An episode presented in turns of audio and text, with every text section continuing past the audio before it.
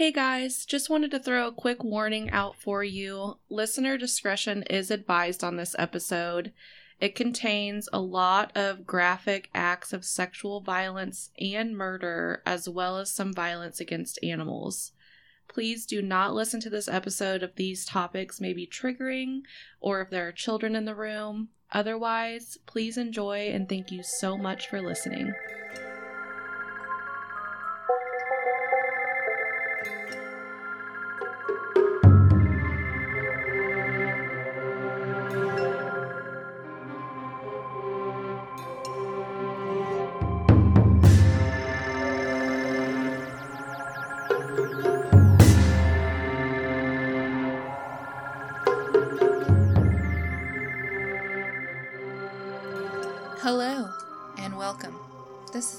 Told You podcast, episode three. um, so we have a new segment today. Yes. It's very exciting, and we're gonna call it the Breakfast Nook because we're pretty passionate about breakfast here. Yeah, I mean, really any meal, if it's breakfast food, is, Right. is worth it.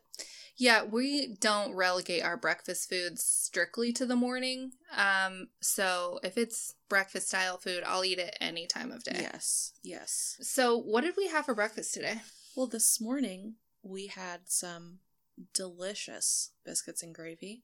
Maddie made some bomb as fuck homemade biscuits, and I made some gravy. Some sausage gravy, obviously. If you're not putting sausage in your gravy with biscuits and gravy, I don't know how you're living life. Yeah, you have just left yourself in the little leagues if you're not putting sausage in your gravy. It's so weird because when you try other people's biscuits and gravy, you're always very let down because it's not as good as what you're used to like growing up. Yeah. My mom's biscuits and gravy is the best thing that has ever graced this earth. and it wasn't until recently that I was finally able to make decent sausage gravy like hers. hmm And it's so weird because I cannot make any other type of gravy. Really? I just can't. It always tastes like flour. You And you think, oh, you're putting too much flour in it. No. no. Something is happening. It's probably that you're not cooking your roux long enough. Yeah. But I mean, my gravy, my gravy for biscuits and gravy, is good. it's, yeah, it's pretty good. it's good. Yeah, I uh, feel like I make a decent sausage gravy. Um, my dad is a very good cook, and he see I have more of a baking as chemistry kind of brain, and my Mhm. that my dad doesn't. So I obviously measure all of my shit because I feel like it's gonna turn out a certain way right. as long as I put the correct amount of ingredients in, and I'm not gonna have to like finagle it. you know, I talk to my dad all the time because both of my parents are very good cooks. Right. Um, lots of just home style food. yes. And, you know, when you go to like ask your parent, like, hey, like, how do you make that one thing? And they're like, oh, well, I don't know because I don't really measure anything. I just like put this stuff in it. And I'm like, Dad, Great.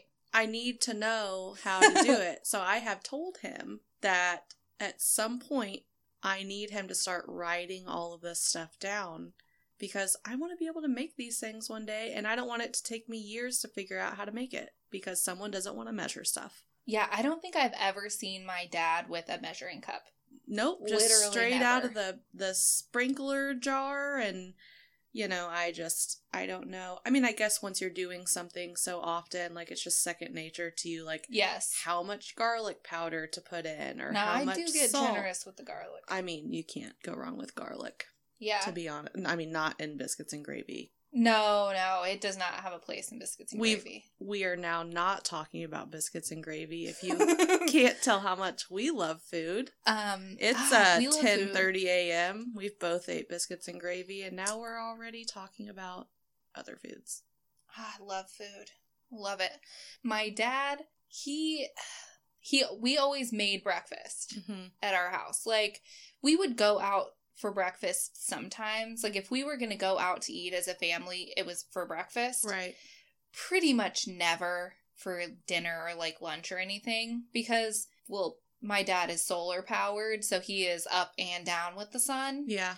so you know we're not gonna really eat dinner out but and we were poor so breakfast is much cheaper but it's better Right. breakfast It- food is just better It is. It and I don't know what it is about it. I mean, because you just don't really. I don't know. Something about breakfast food is very comforting, yeah and it just like takes you to a very cozy place, especially biscuits and gravy or like Yeah. hash browns. uh, i love an egg i love some hash browns Oh, hash browns. toast I'll go out to eat breakfast and I'll order like hash browns and toast, and they're like, they look at me weird. I'm like, what about that is weird? Yeah, I I want my hash browns, but I also want toast. I also want toast, and yes, I still want those eggs and that bacon.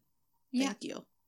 I don't understand what's weird about that. though. I, I well, you know, when Keegan and I go out to eat dinner, he, you know, you go like let's say we go to a steak place and you get like your two sides. He always orders a loaded baked potato and French fries. I think it is the funniest thing, but it is two totally different things, and I get Yeah. that he wants the best of both worlds. he yeah. So Okay. when I go out and order sausage links and bacon, please don't come at me because I'm trying to eat both. Okay? Yeah, bacon and sausage serve two very different purposes in a breakfast meal. They really do. I they really typically do. if I have to I typically don't order both and I usually go with sausage links. Um but if we're cooking breakfast here, hmm we cook bacon. Yeah, sausage really isn't that fun to cook. Like ground No, it isn't. sausage, ground sausage is a different story.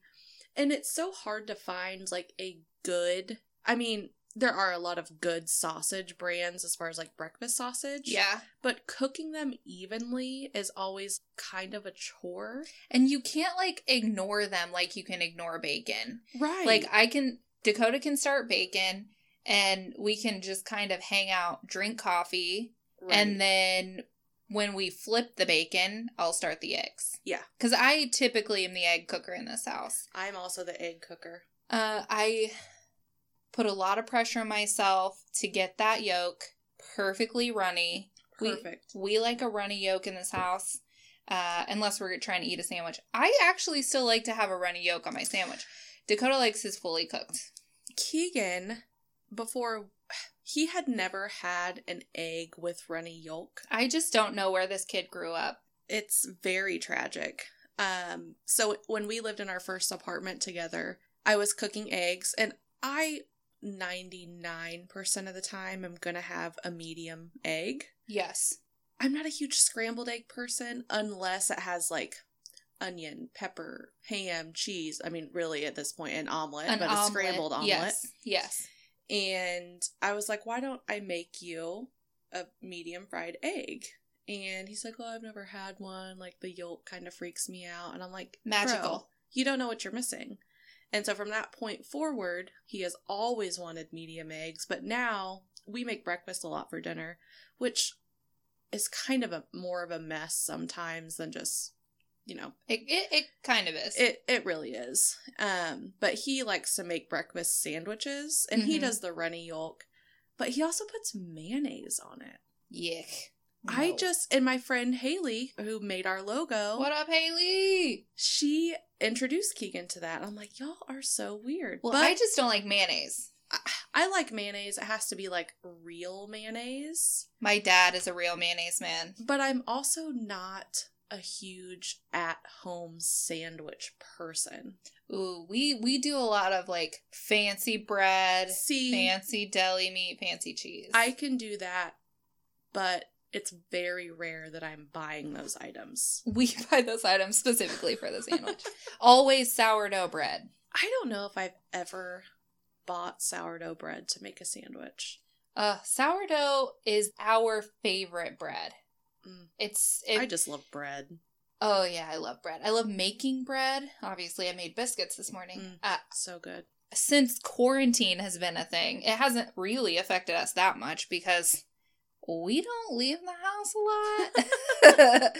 we are kind of homebodies. Like, if you met us, you would think that I am the social one because I try to overcompensate for my introvertedness by like I don't know. I don't try that hard, honestly. That uh, whatever.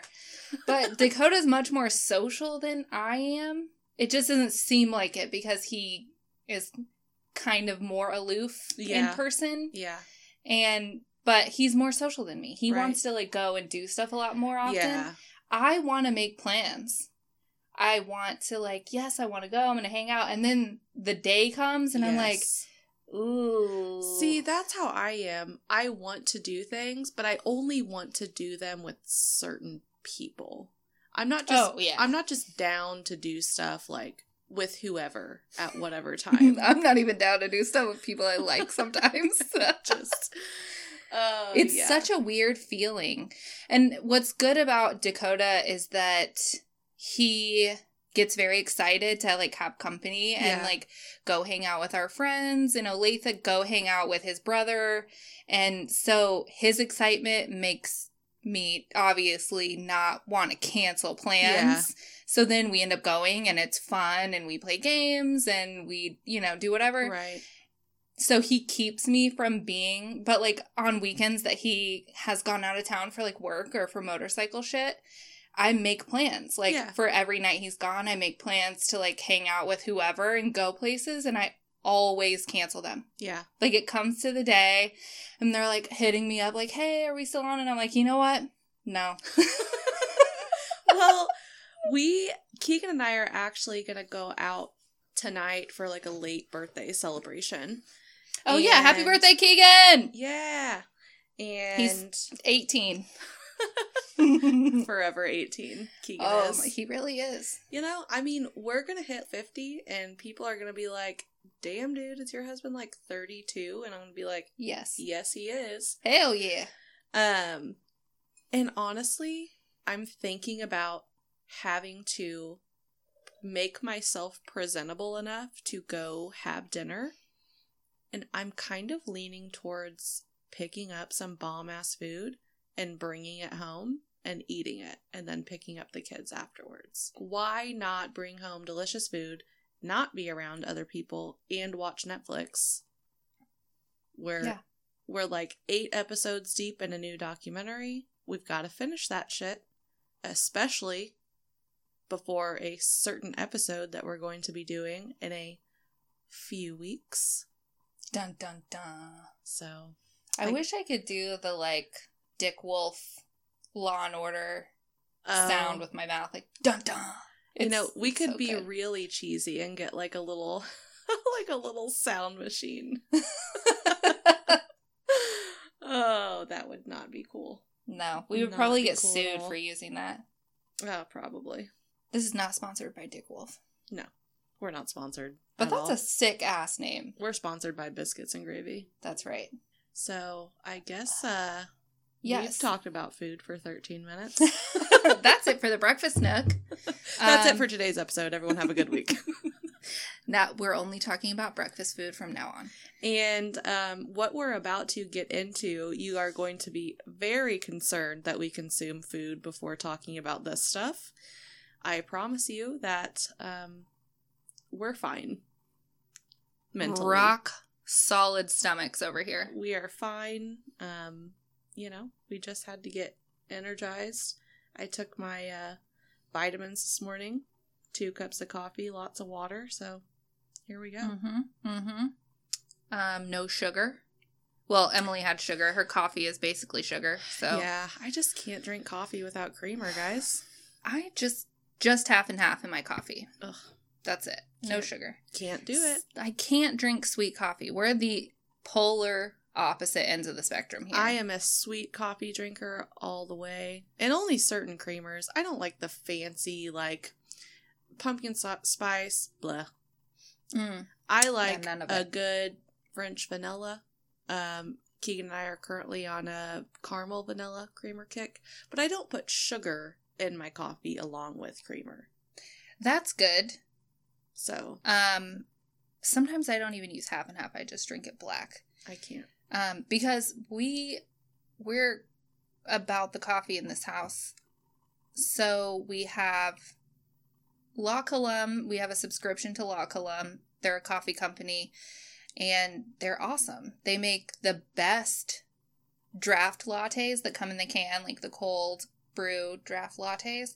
La Colombe's is the best. I've tried probably every single one that they make. The Mhm. only one that is drinkable is La Colombe. And that's how I dis- we discovered the company is through those because they were in Whole Foods and we used to live by a Whole Foods and Dakota like brought one home and I was like, Hmm. this is I've never had good it. as shit. It's so good. Um, I like their triple, Oh, obviously, because in like an eight ounce can, there's like the equivalent of two and a half cups of coffee worth of caffeine in there. Good. Obviously, that's where I go. But so we got a subscription for their ground coffee. So we get Mhm. it like every three weeks. We get, they just send us a random brew, flavor, all of it. So this morning we're drinking one called Lyon because this company is French and they are based out of Pennsylvania though. So it is a medium roast with notes of toffee Ooh. and caramel. I might also add, we were not paid to say any of this. Oh yeah. Maddie over here is going to be the next spokesperson. Shout out to La Colombe if you want to sponsor us. I I am mean- open to it. We're drinking it right now. I paid for all of the coffee consumed during this episode. yes. So that that is our favorite. But we also get a we try a lot of coffee. And we also just buy your regular old coffee from the store too. Yeah. Mon- that's Monday through Friday coffee. this is Saturday coffee. This is podcast coffee. yeah. It's, it's our special coffee. So today, you guys, we are talking about Bob Berdella. Well, Robert Berdella. Ugh. I feel like he is not very well known. Uh, we both listen to a lot of true crime podcasts and I've never Never heard, ever. I've heard one episode of a podcast cover this guy, the Kansas City Butcher, and that is a recent, recent episode of Truth and Justice with Bob Ruff. Okay. Because he had on one of the hosts of the Generation Why podcast, Uh huh.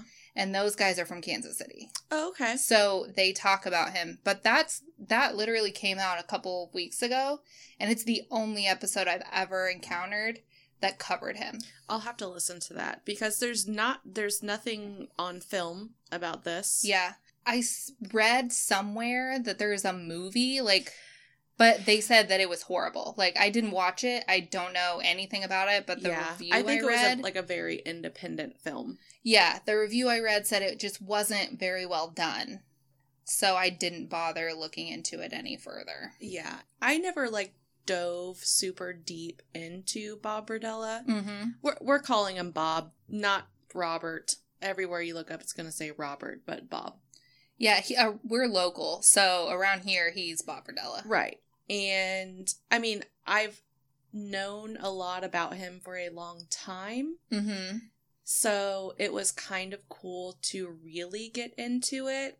We want to talk about the victims. Yes. Um, I feel like serial killers, murderers, stuff like that, they focus so hard on the murderer Mm-hmm. and don't spend a lot of time on the victims when that is truly who these stories are about Yeah. because people are so obsessed with serial killers. Yeah. And I get that. We Yeah. totally get that. Yeah. Same. You have to look into their victims because they were human beings. Mhm. They deserve justice and they deserve to be remembered in every way. And it's just so sad when so many lives are taken at such a young age, but then people still mainly focus on the guy who killed them. Yeah. And it, it sucks, especially in the context of this story specifically, because looking for victim specific information outside of their age and name, there's like skint information Yeah. about them. Like, even if you really try to, like, who really was this person. It's it, it's not a lot of information outside of their relationship to their killer. Yeah. So Bob Berdella had seven victims, one of which escaped alive. hmm And that is incredible. That's I am always so blown away by survivor stories. Yeah. And you never know how you're going to react Oh no. in a horrifying situation. hmm And we always say that we'll never put ourselves into anyone's shoes, but how fucking courageous would it be to try to get the fuck out of where Yeah. you're being held captive? Because that to me, I could not imagine the adrenaline. Yeah, it's so so so difficult when you've never experienced anything like that to say, "Oh, I would react this way." Yeah. My initial reaction if I like try to think about myself experiencing that would be like, "Well, I'm definitely not making it." Yeah. I I I feel like I would freeze. It, fight or flight. yeah, I might be a freeze person. Yeah. Like I'm doing neither flying nor fighting. Yeah. yeah. Because, I mean, you just don't know. You don't know how you're going to you really react. don't know. And I mean, thank God that the opportunity presented itself to this guy. His escape is like so impressive. Yeah. We want to go through the victims first. And after that, we're going to talk a little bit about Bob's childhood and then kind of go over what happened to these victims. And this dude's crime spree wasn't super long. It was Mm-mm. four years. Mm-hmm. Which, I mean, one day is too long of a crime spree. Right. But historically, serial killer crime sprees are usually much longer Much than that. longer.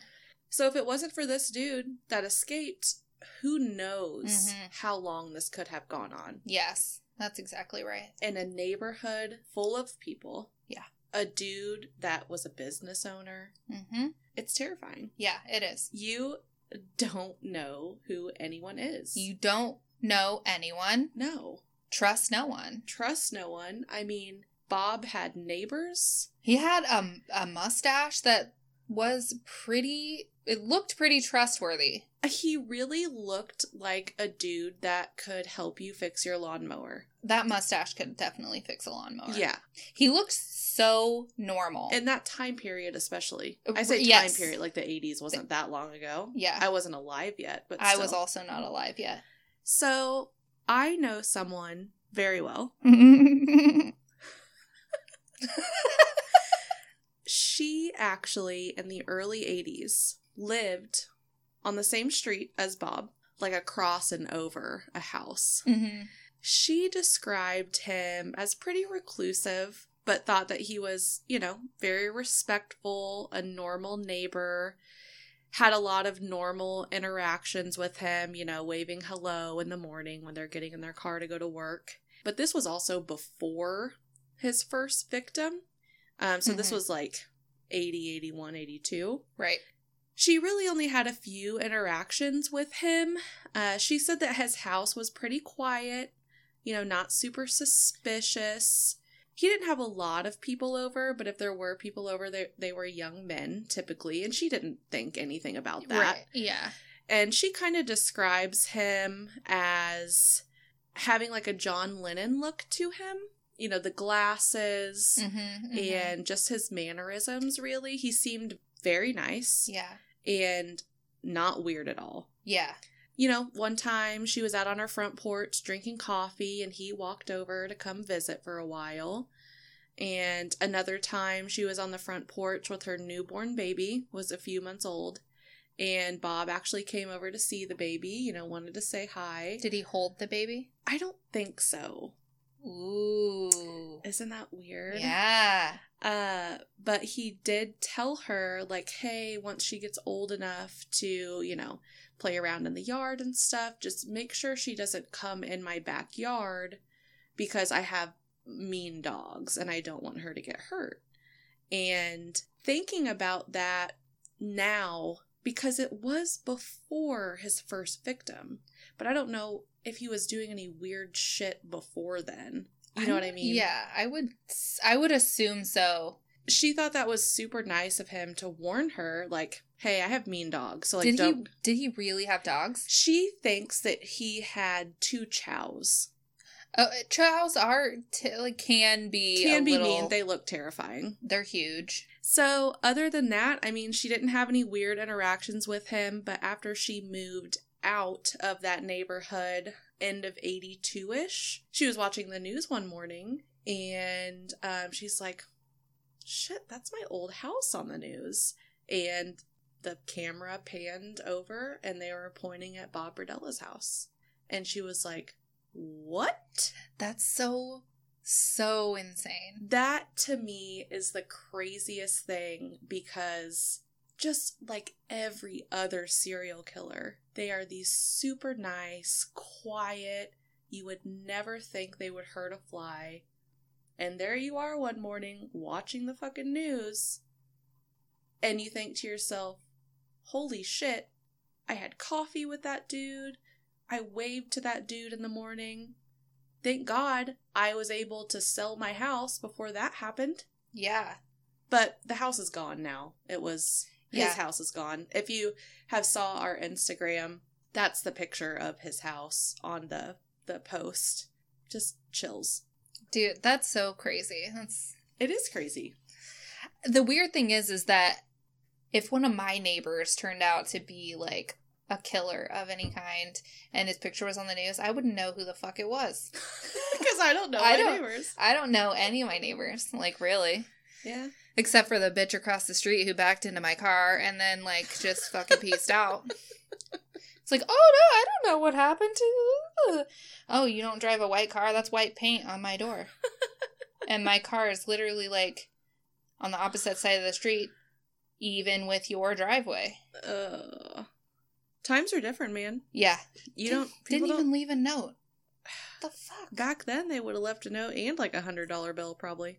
Back then, they may probably would have knocked on our door and woke us up in the middle of the night just to apologize. Yeah. And now this bitch is like, I don't know. I didn't see anything. Yeah. Like, come on, man. Fuck you. At least you're not a serial killer, but I mean, I mean, still. Yeah, Yeah. true. But I would probably know her face on the news. So, our first hand account, delivered by Emily. Um, it's, I think that's one of the reasons why we did decide to pick a local Yeah. story because it's, we know people who like actually interacted with this person. Yeah. It's so weird. Yeah, because he was like a business owner and he had uh we'll get into that later. Yeah, he had he had a lot of shit going on. Yeah. But before we talk about his life, we're going to talk about the victims because we want the entire story to be in the context of the people who actually suffered at the hands of this fucking dickhead. Yeah. So we're going to go in chronological order. His first victim was Jerry Howell, age 20, in 1984. His second victim was Robert Sheldon, age 18. Damn, dude. Fucking so young. He was killed in 1985. Mark Wallace was 20 and he was killed in 1985. James Ferris, also age 20, 1985. Todd Stoops, age 21, 1986. Larry Pearson, age 20, 1987. And his last victim is also the victim who escaped alive. And his name was Chris Bryson, age 22. He was kidnapped in 1988. I think he was held for a handful of days, maybe Mhm. like three to five days. He was like kept and um, then he escaped. And he is the reason why Bob Berdella was captured Yeah. and ultimately convicted. So those are the victims. And there's a clear Pattern. victim type here. Yeah. They're all men between the ages of 18 and 22. Mm-hmm. So, and a lot of them suffered from substance abuse or were sex workers. Um, so Bob would really profile these people Yeah. and pretend like he was offering them a place to stay if they you know if they didn't have anywhere to stay or he would try pretend that he was going to be soliciting sex from them and then Yeah. it would not Yeah. go that way so they're you know these are people who are in society they were vulnerable for very you know sex workers are typically more vulnerable people with substance abuse so he was And picking on vulnerable Yeah, and they're often they're often targets of people like this. they are because they are more accessible than Yes. people, you know, these are people who are you know, especially sex workers, they are soliciting services of people. yes So it is easy for these predators to get them in their car or Mhm. invite them to their house. And that Yes. is nothing against sex workers at all. no it just the but nature of their work yeah, and historically there are a lot of cases yes on, you know, sex workers ending up in these situations because it is so easy for these predators to find them. Yes. And also, I think predators target sex workers because they think that there are probably fewer people that are going to notice that they're Yes. gone. And which historically has been true Mm-hmm. because a lot of times people have turned to sex work and maybe don't have a lot of communication with their family. Right. And a lot of people with family members who have gone missing or are murdered, and then the police find out that they were sex workers, Yes. they're kind of Yeah. like, eh. Yeah, the police, e- even, you know, if the family, when the family reports them missing, the police don't treat it like they would treat other cases because Right. they're sex workers. You know, they the think, stigma. well, they put themselves in that situation, Which and that is is, so just much shit. ridiculous. That is just so, sh- that's the biggest piece of shit They're ever. human beings. They're humans, and we should not, it, it should not even be a relevant factor. If a human is missing and or murdered, we should just treat it as a missing person slash murder case Yep. find out what happened. Where mm-hmm. are they? Who did it? Exactly. They're the fact that they're a sex worker should not come into it at all, aside from trying to figure out where they were last No. seen. It, it's ugh. It's like when young people go missing and they're like, "Oh, they're probably a runaway." Yeah, yeah. you can't you friends. can't you can't report them missing because it hasn't been 24 48 72 hours whatever the Yeah. criteria is They're in that state eighteen. yeah, they're 16. They probably just ran away. That She's probably with her boyfriend. Fuck you, dude. No. Yeah. Like, look for my kid. Yeah, and I think people need to realize that parents, for the most part, know their children. Yes. And unless it is just a very troubled child, kids don't run away that often. Yes. And if they do, there's probably a text message somewhere in there. Um, they've been in contact with at least friends. yes. And we are absolutely in no way experts on that subject, but it pisses us off that there are always situations where they're like, eh, well, she's 18. Like, she's not really a runaway. Like, she's not your dependent. yeah. Bros. It's it's so annoying. It's so annoying. and we are not saying that law enforcement does not do their job, but back in the day, it it it has gotten better. there are situations where this is a problem. Yes. You know, there's always room for improvement in any area and I think that take whenever a parent is trying to report their child missing, police should take it seriously. like immediate action should be taken. Now, Amber Alerts are a thing. Those are action Yes. is taken immediately. yes. But it seems like the older now I've seen Amber Amber Alerts on 16-year-old kids. Totally appreciate that. yeah. But I mean I'm sorry, people are still kids when they're 18 and 19 years old. You should be concerned about a person, no matter how old they are, This no matter what their situation is. If someone has not heard from them and someone is shaken to the point that they are calling the police because they can't find them, something is fucking wrong. And typically, if it's an adult that they're reporting on, they've probably called them multiple times. They probably went to their house and tried Mhm. to knock on the door. Yeah. They've probably called their inner circle and asked around. Like they're not just like, "Oh, they didn't answer the phone, call the police." yeah. Most people aren't doing that. They're take yeah, they're making sure that they have checked every corner before calling the police. Yes. Like my mom is notorious for not answering her phone. Thanks, mom. Um it's such a problem. like I'll call her and she won't answer and then I hang up and I like sometimes I just want to talk to my mom. Yeah. And I'm just like, "Mom, answer the phone." oh my god, I'm your firstborn. I sometimes now this is really terrible. Um please don't come for me, but I sometimes I haven't done this in a long time, but I'll like leave her a message like, "Hello mom, this is your firstborn. Thank you so much for answering your phone. I'm laying on the side of the road, bleeding from the neck.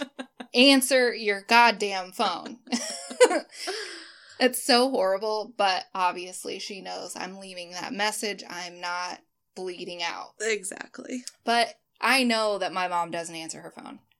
Some people just aren't good at that. But then I call Dillard. He answers and he's like, You want to talk to your mom, don't you? And I'm like, Yes. So- oh shit. You know. But my dad always answers. Ev- my dad always answers his phone. Always. There's just those people that don't answer all the time. I know those people.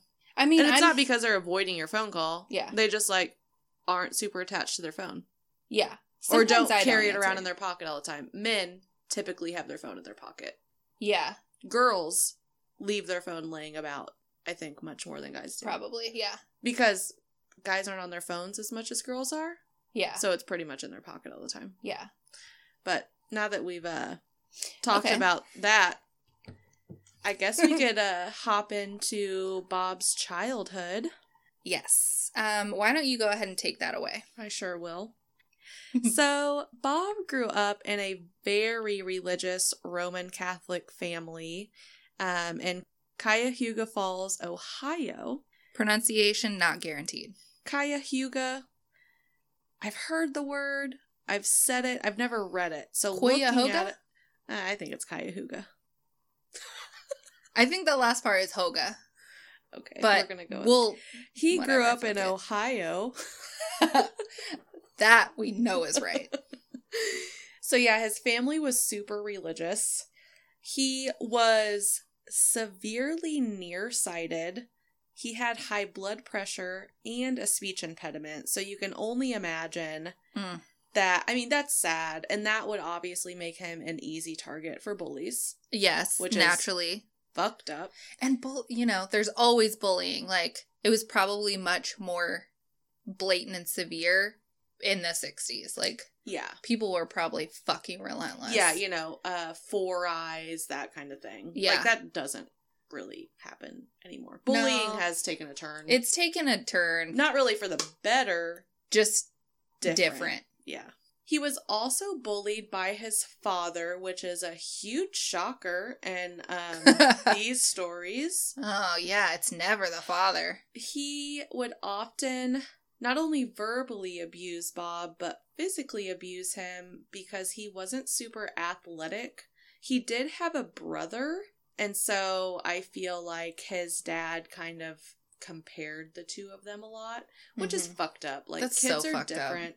I have two sons, and they're not super old, and I can already tell they are much different from each other. yeah i have four siblings none of us are remotely alike Yeah, I mean that's just how humans work. yeah And let's get over the fact, like dads, not all of your sons are going to be fucking star quarterbacks in the NFL. and be honest with yourself are you Exactly. come on Come, on. I mean, we know you're not abusing your kids out there, people, but Yeah, uh, we hope that our listenership doesn't abuse kids and isn't throwing it in their face that they're not athletic. and if you do, please unfollow us. Please fuck off if you're doing that. Oh man. By the time that Bob was a teenager, he had realized that he was gay. He kept that information private from the people in his life.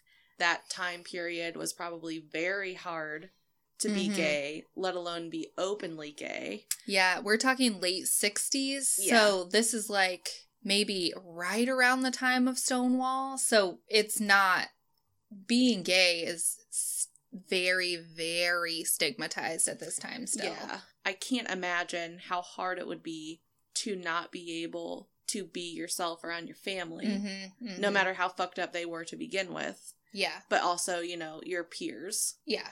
So that had to have been really hard Especially being in a Roman Catholic family in like the Midwest. in the in the Midwest. Like, fuck, dude. Yeah. He graduated high school in 67. After he graduated, he moved to Kansas City and he attended the Kansas City Art Institute. I remember when I was about to graduate high school, I told my mom that I wanted to go to KCAI. Why? I don't fucking know. I wanted Dude, to be is fucking awesome. I wanted to be like a wildlife photographer or something. Yeah, well, you could have. Dakota wanted to go to KCAI. He's a really talented artist. Like, Well, and then the tuition was Oh, like thirty-two thousand dollars It is a year. high as shit. It's because it's private. Yeah, yeah. So And because education costs in this country are out fucking rageous. Please don't get me started. oh gosh, but once he got to the art institute, he was finally able to be openly gay for the first time. Obviously, it's an art school. People are more progressive thinking. Right. Even then. Even then, people probably went to art school specifically to be in an environment that was much more accepting. Yeah, and I'm sure that was a huge relief for him. Yes. So, We're still not sympathetic to Bob, though. no, absolutely not. We absolutely not. no, the, these are not excuses. So his dad was Robert Berdella Sr. He worked at Ford as a die setter, and we weren't really sure what that is, but I asked someone who works at Ford. Their response was when I asked what a die setter was, he said they work on the dies, which is a type of machinery in the stamping plant where they press sheet metal. Um, that doesn't really matter, but I wanted to clear it up since we had no clue what it was, and now we know. Yeah, now we know. Knowledge nugget. Bob's dad died unexpectedly on Christmas Day in 1965. So we're going to guess that he was 16, 15. Yeah. Bob had a brother, Daniel, which we mentioned before, and their father was often abusive to both of them. And like we said before, he compared the two of them, and Daniel was very athletic compared to Bob. And I can only imagine the impact that had on constantly being compared to a sibling. Yeah. His mom, her name was Mary, she was a homemaker. And after Robert Sr. died, she was remarried. And that drew a lot of animosity from Bob. And I think that's a pretty common feeling for kids to have. Yeah, I mean, especially he was in his mid-teens. He Yeah. he's not really like fully understanding, and it also only said soon after, so it didn't give like How long been. like an exact time frame. Yeah.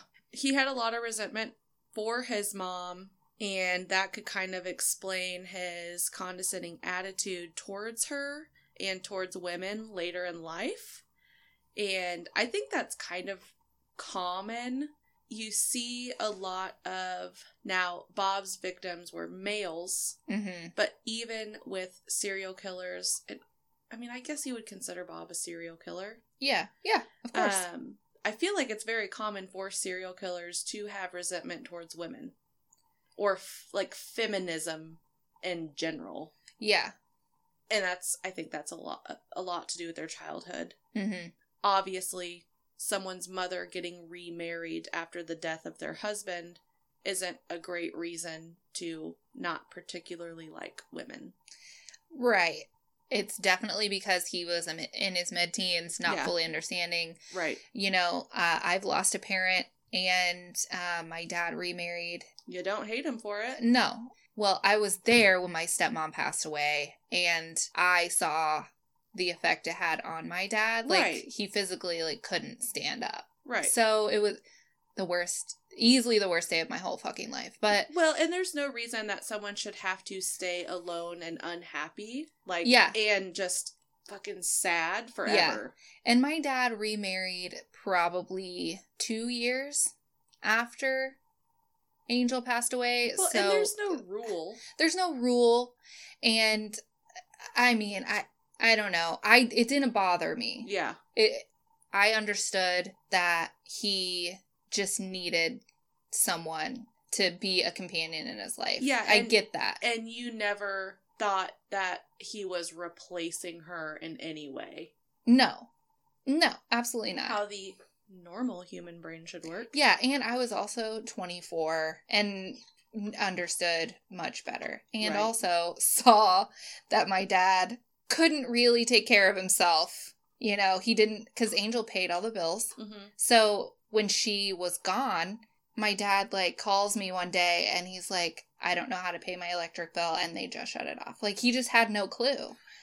and so it took several months of me like having to like help my dad and stuff Yeah. fi- like figure all of that Well, shit out. and you get into those routines. and they were married for over 20 they were together over 20 years Yeah. so she just always did it and there's really no I, there's no reason for you to learn how to do those things if it's just something that's always already it's done. just he went to work every day it's not like that- he expected her to do this She- shit. She just did it and that's how it was. yeah she just did it So she was she was good at budgeting she i remember every saturday morning waking up and she had just got out of the shower t- hair in a towel robe she's balancing their checkbook she's calling Mhm. the bank seeing what's cleared seeing what's in there like that was what she did she Right. budgeted So there was never any reason for him to have to deal with that no at all. no So when the time came, I can only imagine what a shock to the system it was. Yes, absolutely.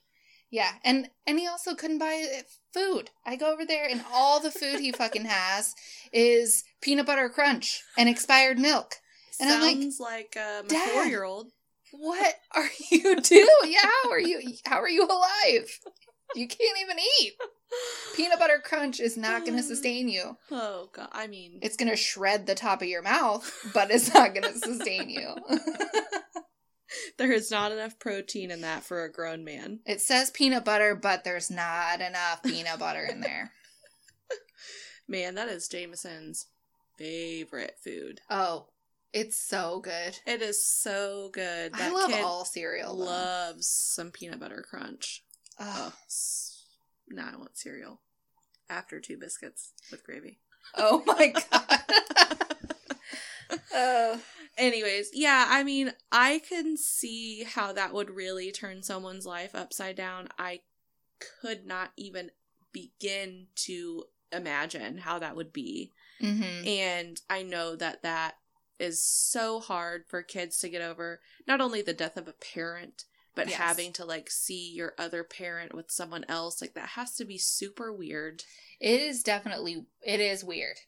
It is weird. Yeah. But at the same time, that's no excuse. It's not. It isn't. Yeah, it's it, It isn't. I mean, yeah, he was 15, 16 years old, but even if you are You can't you can't hate women because your mom remarried after your father passed away. You can't. And if you're 15, 16 and you don't fully understand, when you're 20, 21, you should have Yeah. matured enough to to let that go. let it go, understand, and leave any resentment for your mom behind. yeah, And it shouldn't leak over into just women in general. right.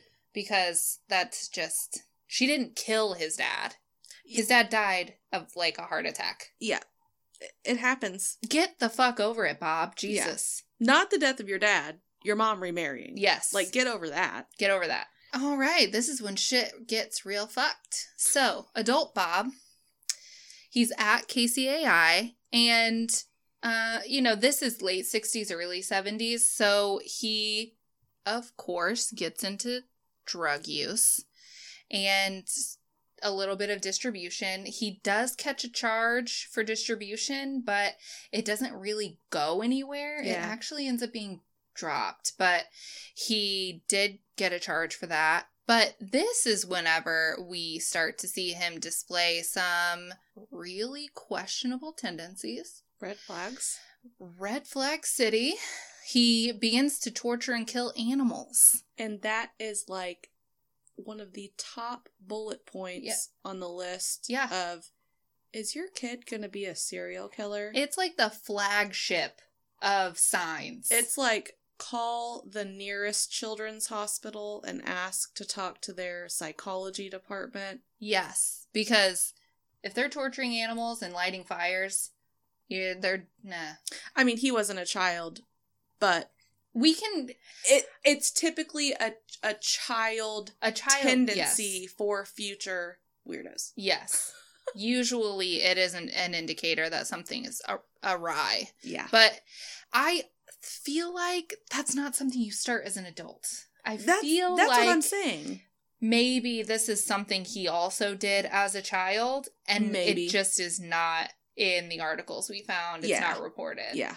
Maybe his parents did never discover it. Whatever Right. that may be, I feel like this is something that he probably did as Yeah. a kid. Yeah. So he's torturing and killing animals. Ugh. And this leads into why he leaves KCAI. Because he does this uh, quote unquote art project. And um, it was really uh, a display of absolute psychopathy. So in this project, Berdella tortures, kills, and cooks a duck. Now, I couldn't really find anything that said what this project was. Like, did he, was it a, like a live performance of this? Was or he, pictures. was or- he, did he like photograph the process and display it? Was it a fine art piece that he like, I don't, Mm. I don't know. There were no pictures of this that existed that I could find. It is wildly disturbing Uh, yeah. and Like, what the fuck have ducks ever done to humans? yeah, I mean, yes. Like, I'm sorry. I've heard of like serial killer stuff, torturing, and it's just as fucked up, but like little kittens or it like usually snakes, is a cat. like reptiles, frogs, a fucking duck. Yeah, how fir- first of all, how did he catch this duck? Where did he get the duck? Did he like buy a duck? I mean, as a child, my dad once bought me 12 baby geese and 12 baby ducks. We also had baby birds. We had chickens, we had guineas, and we had turkeys. So I'm wondering, did he buy like buy this duck as a pet or did he go snatch it from his local park with a pond? Yeah, I feel like there's no way this unathletic, nearsighted piece of shit was able to catch an adult duck. you just like splash out into the water and like snatch the weakest link of the duck herd. Oh, I can't. I don't know. I don't know how he caught this fucking duck, but herd. what is is it a school of duck? Is it a gaggle? A gaggle? I know a group of ravens is a murder. A group of ducks is called a raft of ducks. That is awesome. It makes sense because they're buoyant. yeah. So, after the duck project, Ugh. I feel like this really should have raised some questions about the state of his mental health Yes. because mm, normal people just don't do that. Yeah, I mean, bottom It- line. It's just not. It's just not normal. But uh, it did raise some issues with the administration of KCAI. Uh-huh. Obviously, they had some issues with this project. Right. And so, one of the articles that I read said that Berdella left because the KCAI administration gave him harsh backlash over this project. But then others said that he was actually expelled for this project. Yeah. So Unclear. it's really unclear whether he left on his own or he was expelled, but either way, he leaves. And after he leaves is when he starts his like business. Yeah. So he opens a store called Bob's Bazaar Bazaar.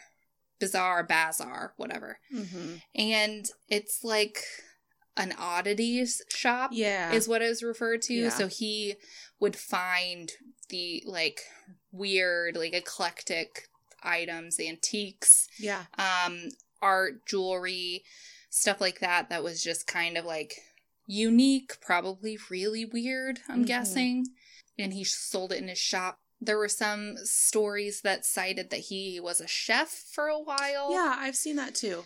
But it never said if he went to culinary school, never said like where he was a chef. Yeah. But it did say that part of his Bizarre Bizarre store did have food involved. Like Yeah. he cooked food. I don't know what kind of food. I think it was probably just like your typical like food, like Americana food, Yeah. probably. Um, so it was in Old Westport. yeah. There were there are a lot of still a lot of like unique shops over there that will Oh, sell yeah. like cool like little weird things. So Right. that's kind of like the place where people still kind of have shops like that. Mhm. That's what he did. I mean, he seemed to have a pretty decent business. He had he was able to buy his home. You know, he seemed to run a pretty decent business. Yeah, and at the time, the neighborhood that he lived in, and the person that I know lived in, um, I mean, it was a nice, you know, normal neighborhood. Mm-hmm. Yeah, I mean, nothing weird about that. And he was also even in the neighborhood he lived in, he was their neighborhood watch block captain. So, seemed to be like, I mean, other than the duck incident, um, and you know, some of the drug use, very normal. Yeah. I mean, you see that with a lot of serial killers. Like John Wayne Gacy was kind of like that too. He was in charge of like community groups and stuff Yeah, and then, you know, hid boys Right. under his floorboards. right. So now we're gonna get into his victims a little bit more. We don't want to discuss these in like super graphic detail, but we do want to like convey how terrible Berdella was because these are things that need to be talked about. And I mean, they did get justice legally even after their lives were taken. But sometimes it annoys me to see things like blanketed when like their stories deserve to be like heard. So his first victim was Jerry Howell. Jerry was the son of another booth owner down in Old Westport where Bob's shop was, and Berdella actually knew Jerry's father. Jerry was drugged and bound to a bed. He was tortured, raped, and sodomized, and eventually asphyxiated. Bob then cut apart his body, put them in plastic bags, and then placed him outside for the garbage crew to pick up. Oh my god, that's so just horrifying. And you think to yourself, how would the trash guys not know? They're picking that shit up and throwing it in the truck and moving on. Like Yeah. the garbage truck already smells awful. yeah, they're completely desensitized to smell. They're They- just trying to get through yeah. the day. It's probably hot as fuck outside or have- cold as fuck. They have a full route route that they need to get through and they're just like throwing and going. yeah, and trash guys, I mean, now I'm on another path, but trash guys do not get the credit they deserve. Yeah. That's some hard ass fucking.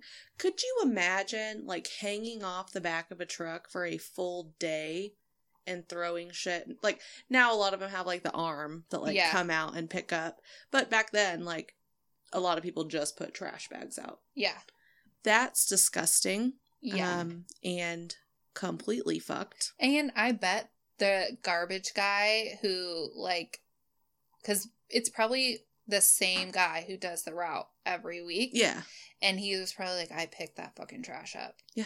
That was a person in Yeah. there.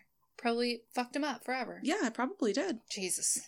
So his second victim, Robert Sheldon, he was kidnapped in 1985. And this is the first victim that Berdella really he did some really fucked up shit and Yeah. he like did experimented with some things And like recorded it in journals. and recorded it in journals and took a lot of photos. And these are a lot of things that like police then recovered from Yeah. his house. Yeah, he kept like boxes of Polaroids and stuff. It Ugh. was, eh, ugh.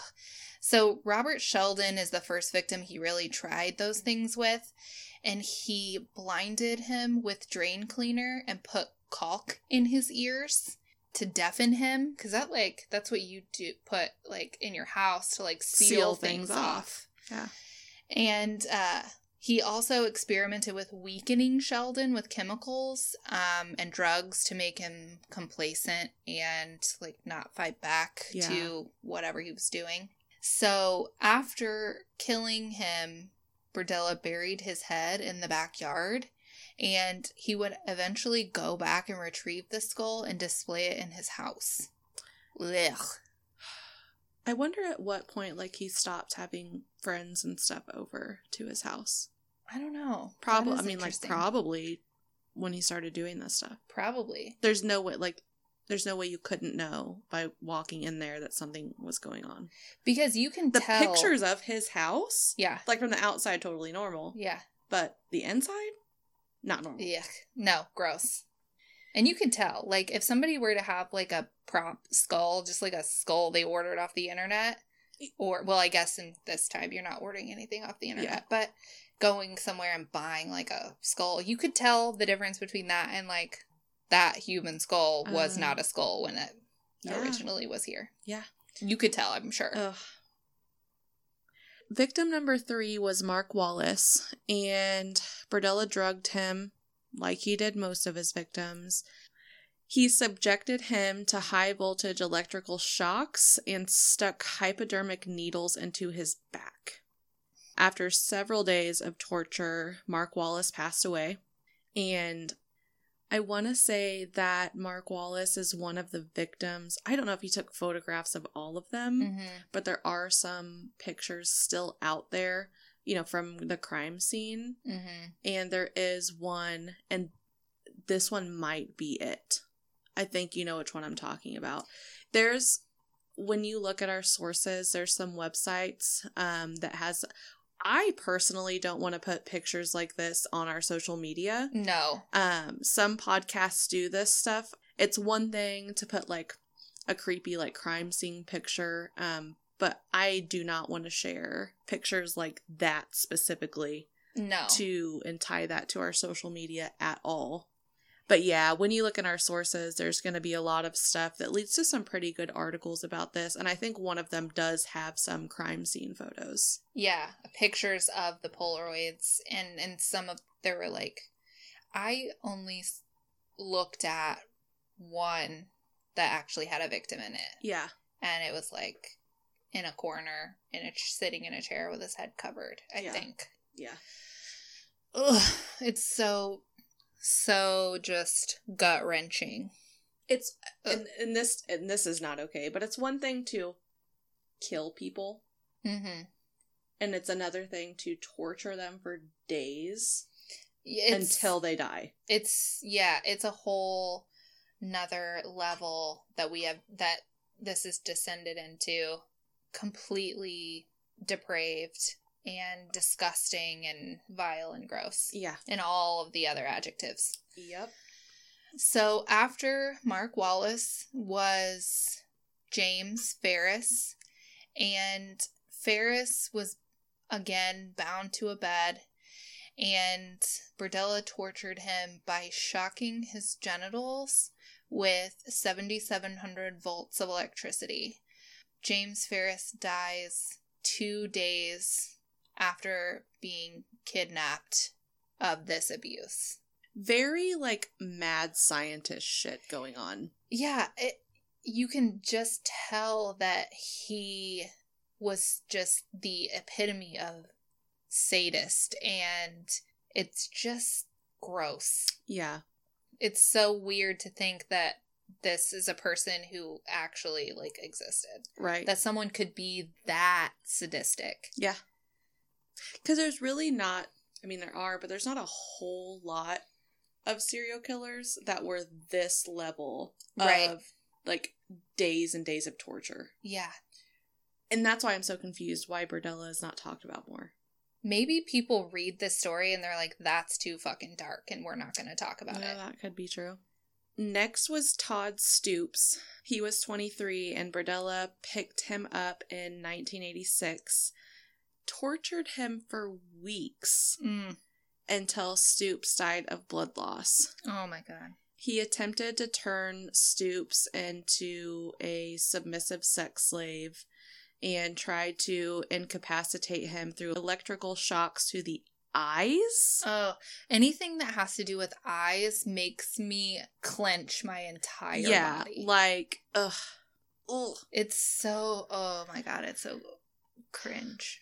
He also injected drain cleaner into his larynx. He was trying to render him mute. That was unsuccessful. But he, of course, raped and sexually assaulted him as well. So horrible. Uh, the I think And this is stuff this is not stuff that's happening in some fucking cabin in the woods. this is happening on a residential street in the middle of the city. Yes. I just I can I cannot. Todd Stoops's mother won a five billion dollar judgment against Berdella for her son's wrongful death. Um, that of course exceeded anything Berdella could actually pay, but it did prevent him from keeping any money he might make from his story, such as writing a book. So Todd Stoops's mom having the wherewithal to go through a Oh. civil trial like that just you know to make sure that this horrible piece of shit didn't profit off of the what he did to these people yeah. was like so badass todd stoops your mom's fucking badass Yeah. because people would consume that if if bob berdella would have written a book people would have consumed that and the idea of him making a profit Ugh. just disgusting Yeah. so her having the foresight to be like no i'm not i'm not gonna stand for this it's awesome Mm-hmm. now we move to the last victim who actually passed away. Larry Pearson was killed in 1987. Berdella held Pearson for six weeks. That's a long That time. is a long time. He was tortured much like all of the other victims. And um, eventually he was killed by asphyxiation due to a plastic bag over his head. And his head was buried in the backyard um, alongside Robert Sheldon's. I'm guessing that his body was treated like the others and put out Disposed of somewhere. yeah, yeah, disposed of through the garbage, possibly.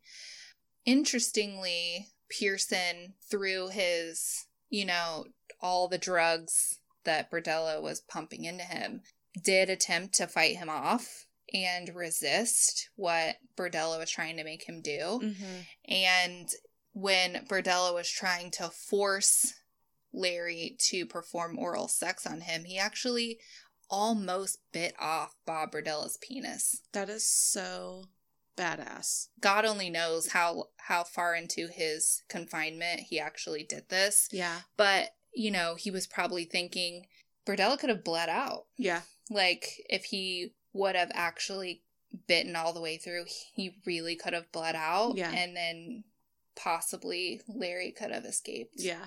So he was really fighting for his life. Unfortunately, at that point is when Bob actually asphyxiated him and he didn't live. But Berdella had to have surgery I wonder what he said. I don't know. I don't know. I'm not a doctor. I don't know what questions you ask if somebody comes in with a partially severed penis. Yeah. I mean, it probably happens more often than we think. Yeah. I mean, who knows? Who knows? Now we move on to Chris Bryson, who was the last victim and survivor. He was held for around five days. He was also, like all the others, bound, tortured, and drugged. He at one point managed to talk Berdella into letting him have a cigarette and some matches. One day, he waited for Berdella to leave the house and he used the matches to burn through his bindings. I can't even imagine the willpower involved in that. Like, yeah.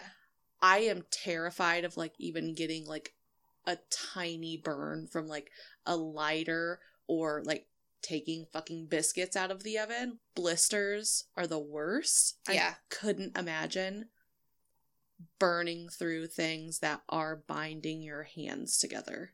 And also, if you think of how long a match burns, it's not that long. It's, and especially if you're not like holding it Yeah. the right way.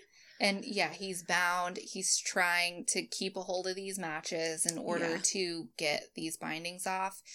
The sheer willpower to survive and burn, he probably didn't even feel No. anything burning him. He was so, Too much adrenaline. so much adrenaline. He just knew this was probably his only, chance. opportunity. Yeah. And he fucking did it. Yeah.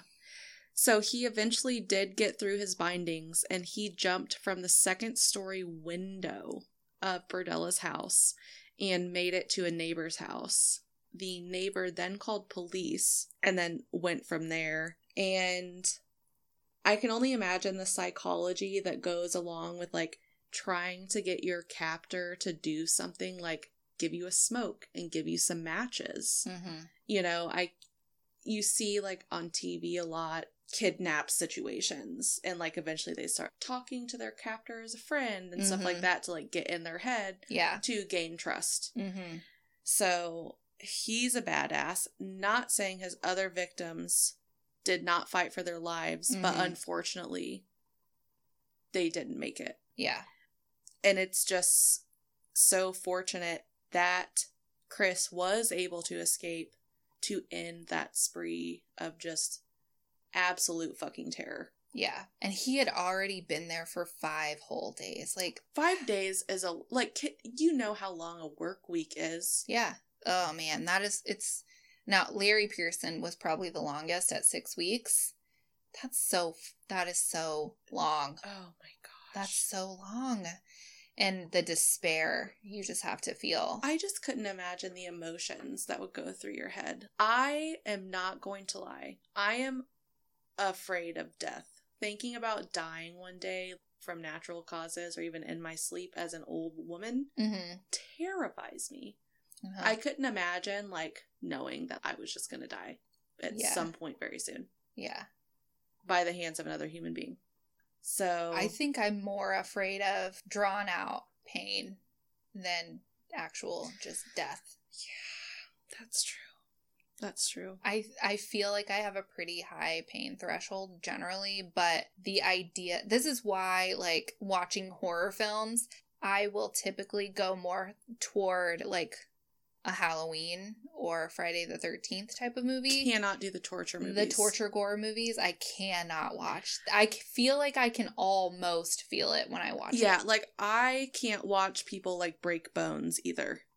Like if, no. like skateboarding videos or something Oh. where a dude breaks his ankle. I can't. Yeah. I just can't do it. And I never have been able to do it. Yeah. I remember back in the day, my best friend used to, she loved the Saw movies, Oh. Cheyenne, and I couldn't watch them. Yeah. And one day she's like, you know what? We're watching Saw, we're turning all the lights off, and that freaking scene with the freaking hands and the acid and the razor blades around the wrist where they had to like, nope, can't even talk about it.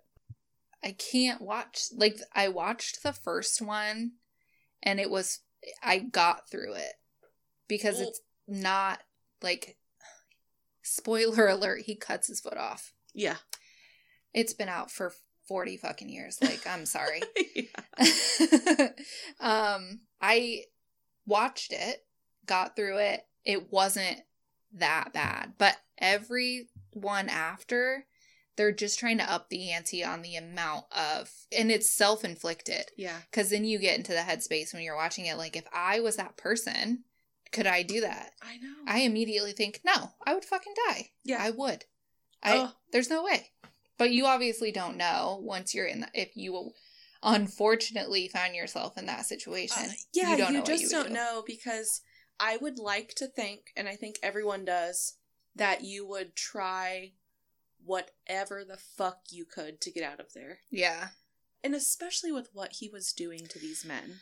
yeah I mean, being drugged, yes it's going to be very hard to be in the state of mind to make smart enough decisions on how to get free and escape. And I mean, who even knows how much of the time they're even like conscious? yeah i mean they probably are not lucid most of the time Right. And especially if he's like blinded you, deafened you, you can't hear to know if he's in an adjacent room, if he's still in the house, if, the- he's If gone. he, you've heard his car, yeah, You have no like they had no idea what was yeah. going on or where he was. So Chris Bryson took a fucking risk. He did. He yeah, I mean at that point he was clearly lucid enough Right. and he to had plan that. he He had- had, to have yeah. planned that out. he managed to make Berdella feel like he wasn't going to run. Yes. He got him lulled into this sense of security Uh-huh. that Chris was defeated. He just wasn't going to try anything and managed to get himself some matches and get himself free and save his life, you know? Yeah. So after he escaped, Bob was arrested April 4th in 1988. And Maddie, I will let you talk about the terrible things that the police found when they searched his home. When they arrested him, the police obviously searched the home, as they do. And they've just found it packed to the brim with unimaginable horrors. Right. Like we've said, he kept Robert Sheldon's skull. Uh huh. He originally buried it in the backyard, but then dug it up to put it on display in his home.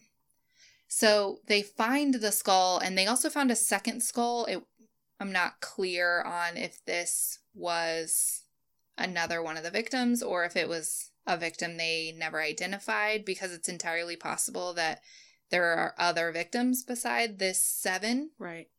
um, because really they did never find full remains Yeah. because of how he disposed of them. Yeah. And by the time they caught him, there was no way for them to actually recover the bodies of his victims, Right. aside from the two human skulls that they found on display. They found a blood-stained barrel. So that's always a red flag Mm-hmm. um, a satanic ritual robe. So he earlier in his life had dis- displayed interest in the occult. Yeah. So he took that and made it horrible. yeah. I don't. I mean, he had this robe. I don't know. Um, there's probably a lot more shit that they found in there. Like, Yeah. obviously, like we've said, he kept extensive journals of what he did to each one of his victims and took Polaroids of what he did. And so they they had a lot of Like, evidence there like, was- that. There was no like, mm, I don't really know if this guy did these things. it was like, okay, you're going to fucking jail. Yeah, this guy did all the shit. Yeah. So, even though there was a large amount of evidence in his house that pointed to people having been tortured and murdered, there weren't any bodies. Right. So, it made it really difficult to actually charge him with anything with with murder besides what he did to Chris Bryson, which I think at the most would probably be attempted murder and um, kidnapping and confinement Yeah. obviously they can't charge him with murder because Chris Bryson survived, Right. but attempted murder, um, aggravated assault and battery could potentially be in there. Hello, one year of law school. Shit's paying off. oh, jeez. You know what? That one year I spent in law school, it, it's becoming handy I mean, a little. Yeah. made buying this house a little more illuminating.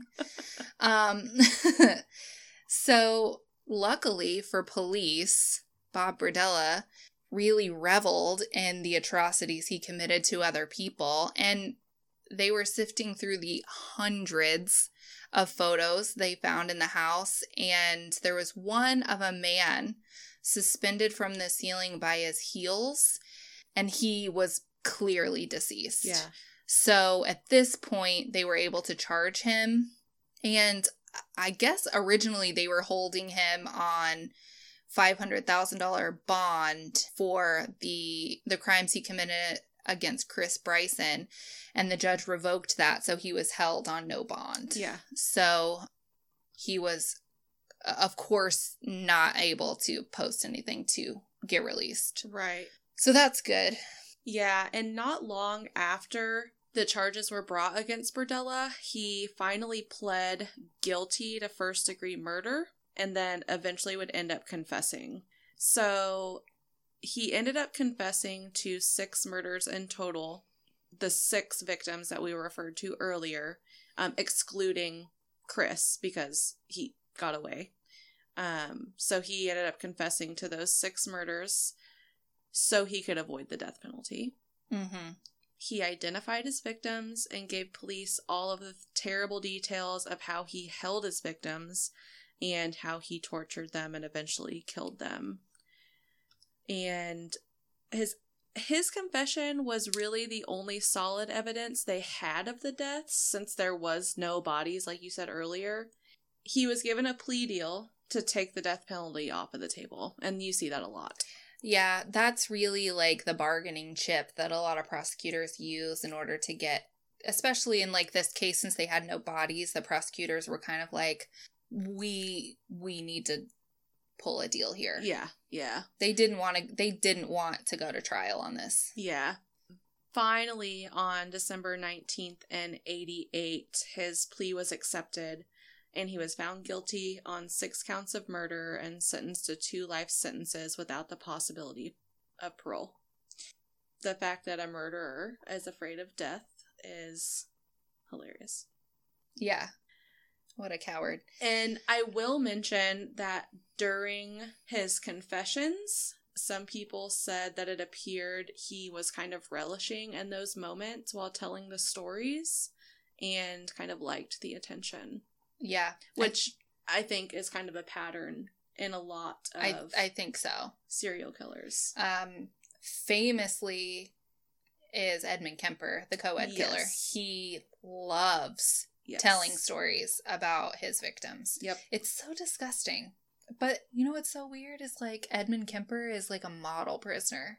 I know. It I, I'm so I, I don't know what to say about it. It's we'll do an episode on him for those of you who don't know Ed Kemper. yeah, yeah, Mindhunter.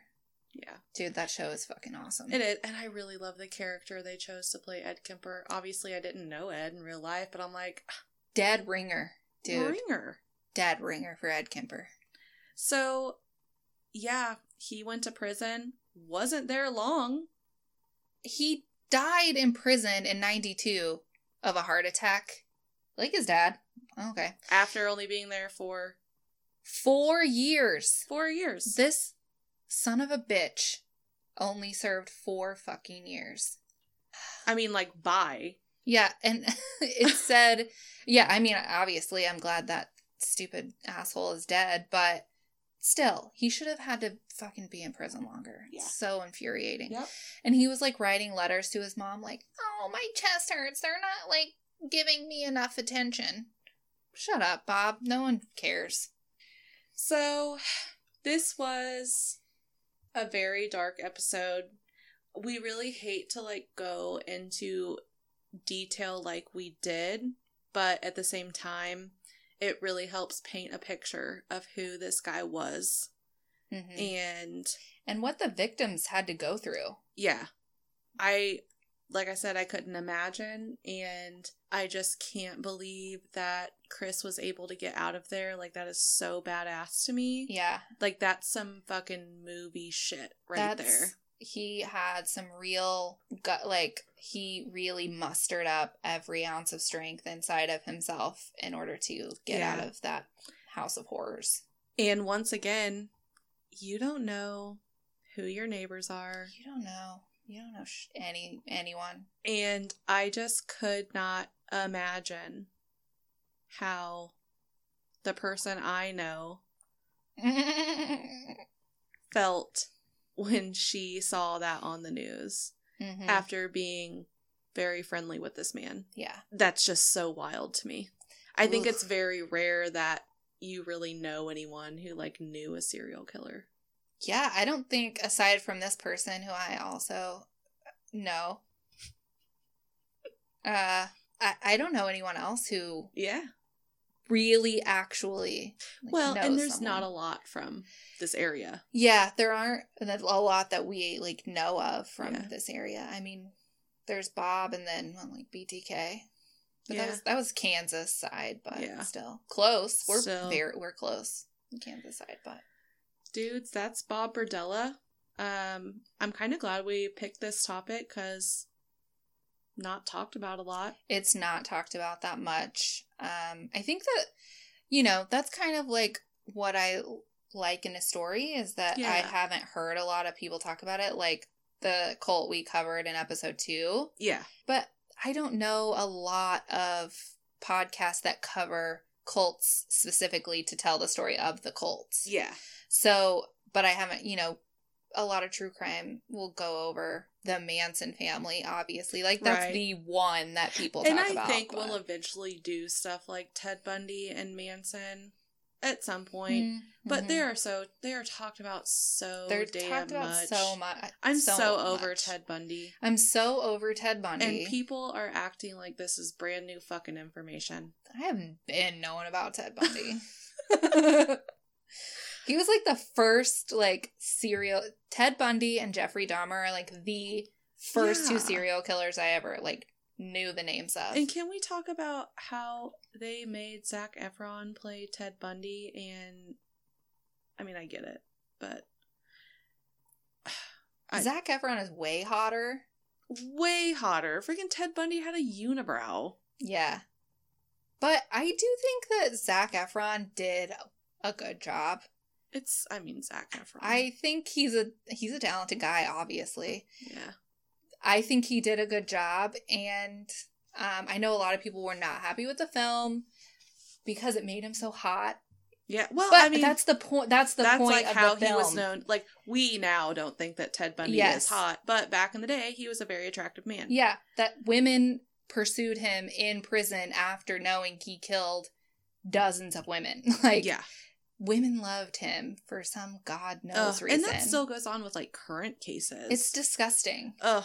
That's No, ab- no, gross. Please stop doing that. God, we were just talking about how women, and, and not every woman, obviously, but we have got to stop romanticizing bad men. Yeah, Nothing is cool about being a fucking horrible human being. no.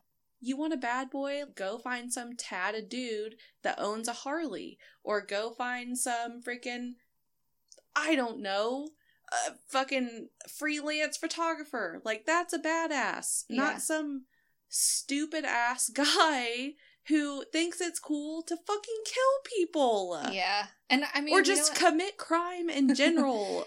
And if you want to date a drug dealer, like that's fine, but make sure he's like a good one. yeah, date a nice drug dealer, okay? Yeah. You know what? It's November 7th at the date of recording this. So, Oregon, shout out.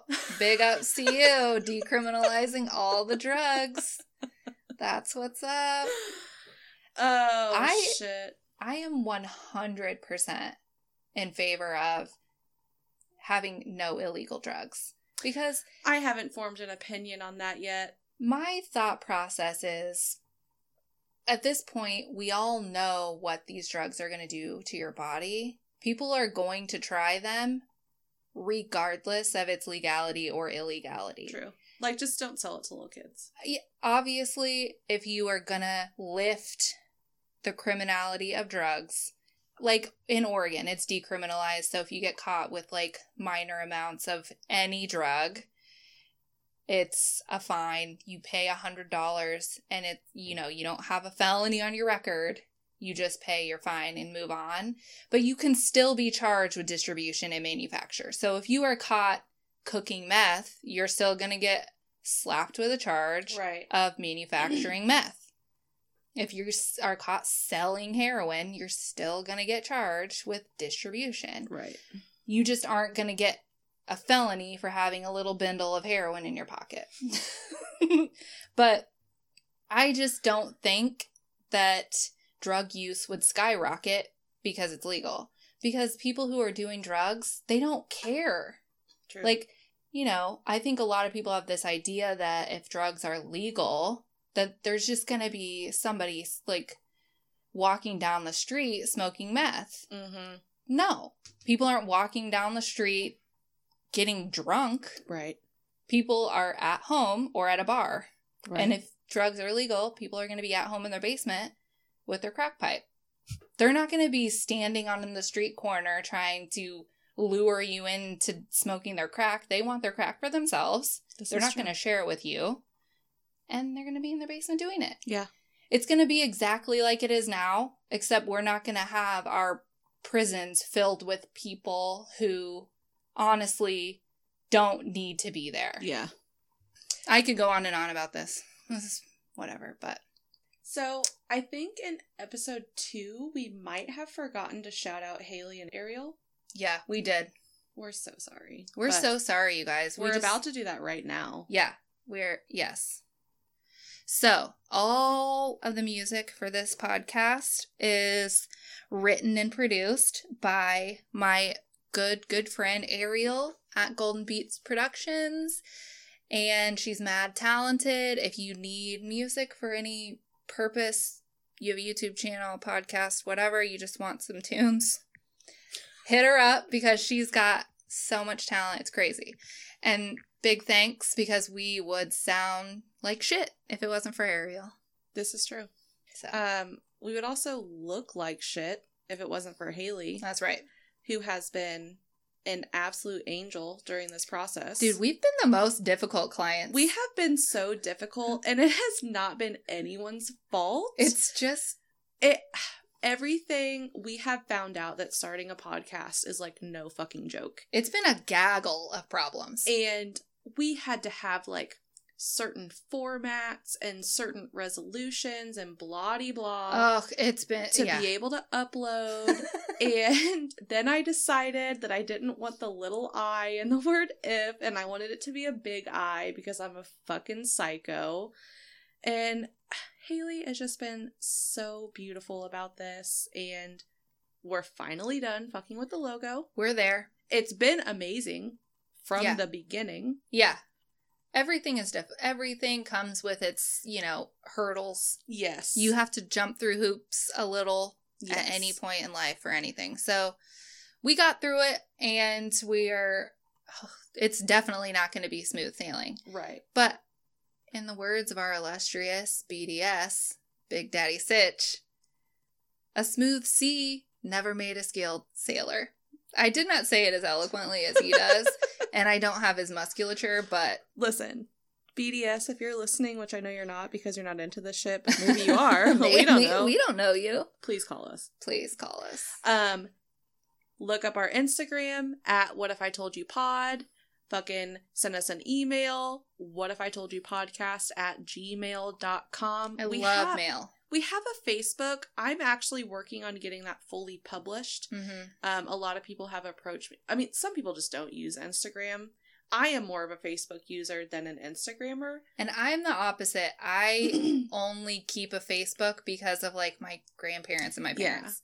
I But- am much more on Instagram. I am more active on our podcast Instagram than I am my own. Mm-hmm. Um, so we're gonna try to get our Facebook published ASAP. We just know that Facebook pages for stuff like this can be a little hard to manage, so I'm trying to like Yeah. work out the kinks. I have changed some things in there. Mm-hmm. So next episode we'll link that. I'll have it done by then.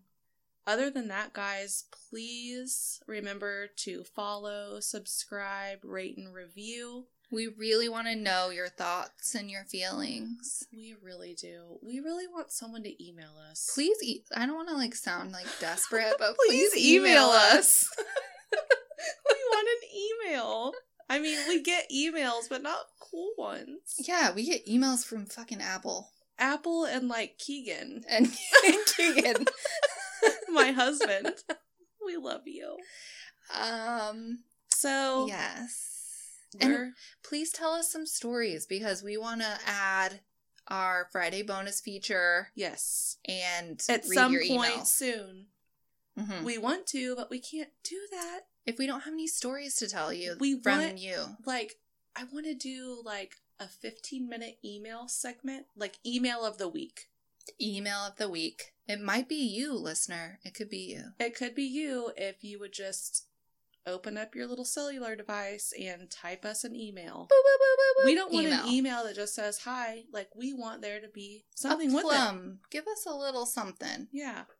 And if you don't have like a story that you want to tell us about like cults or murders or conspiracies, but you have like a personal story, um, like a hooray story, we want those too. Yeah. You know, it's a it's a weird time in the world, and if something cool is happening to you, we want to know. Yeah. Vote on what we should have for breakfast next week. Oh yeah, you can do that.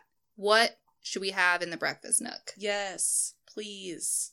Because we like all the breakfast foods, so you can pick anything. Yes, anything. Gordon Besides, Ramsay? Like Hit me up. I was trying to think of a breakfast food I wouldn't eat, but nothing has come to mind. Yeah, I like all of it. I think. Yeah. I don't know. Maybe not haggis, but we're also not Scottish. So Well, true. true. Okay, we've come to the end. Unfortunately, we do have to sign off. Um, so with that, people, um, I'm gonna need you to be kind out there. And stay weird. Bye. Bye.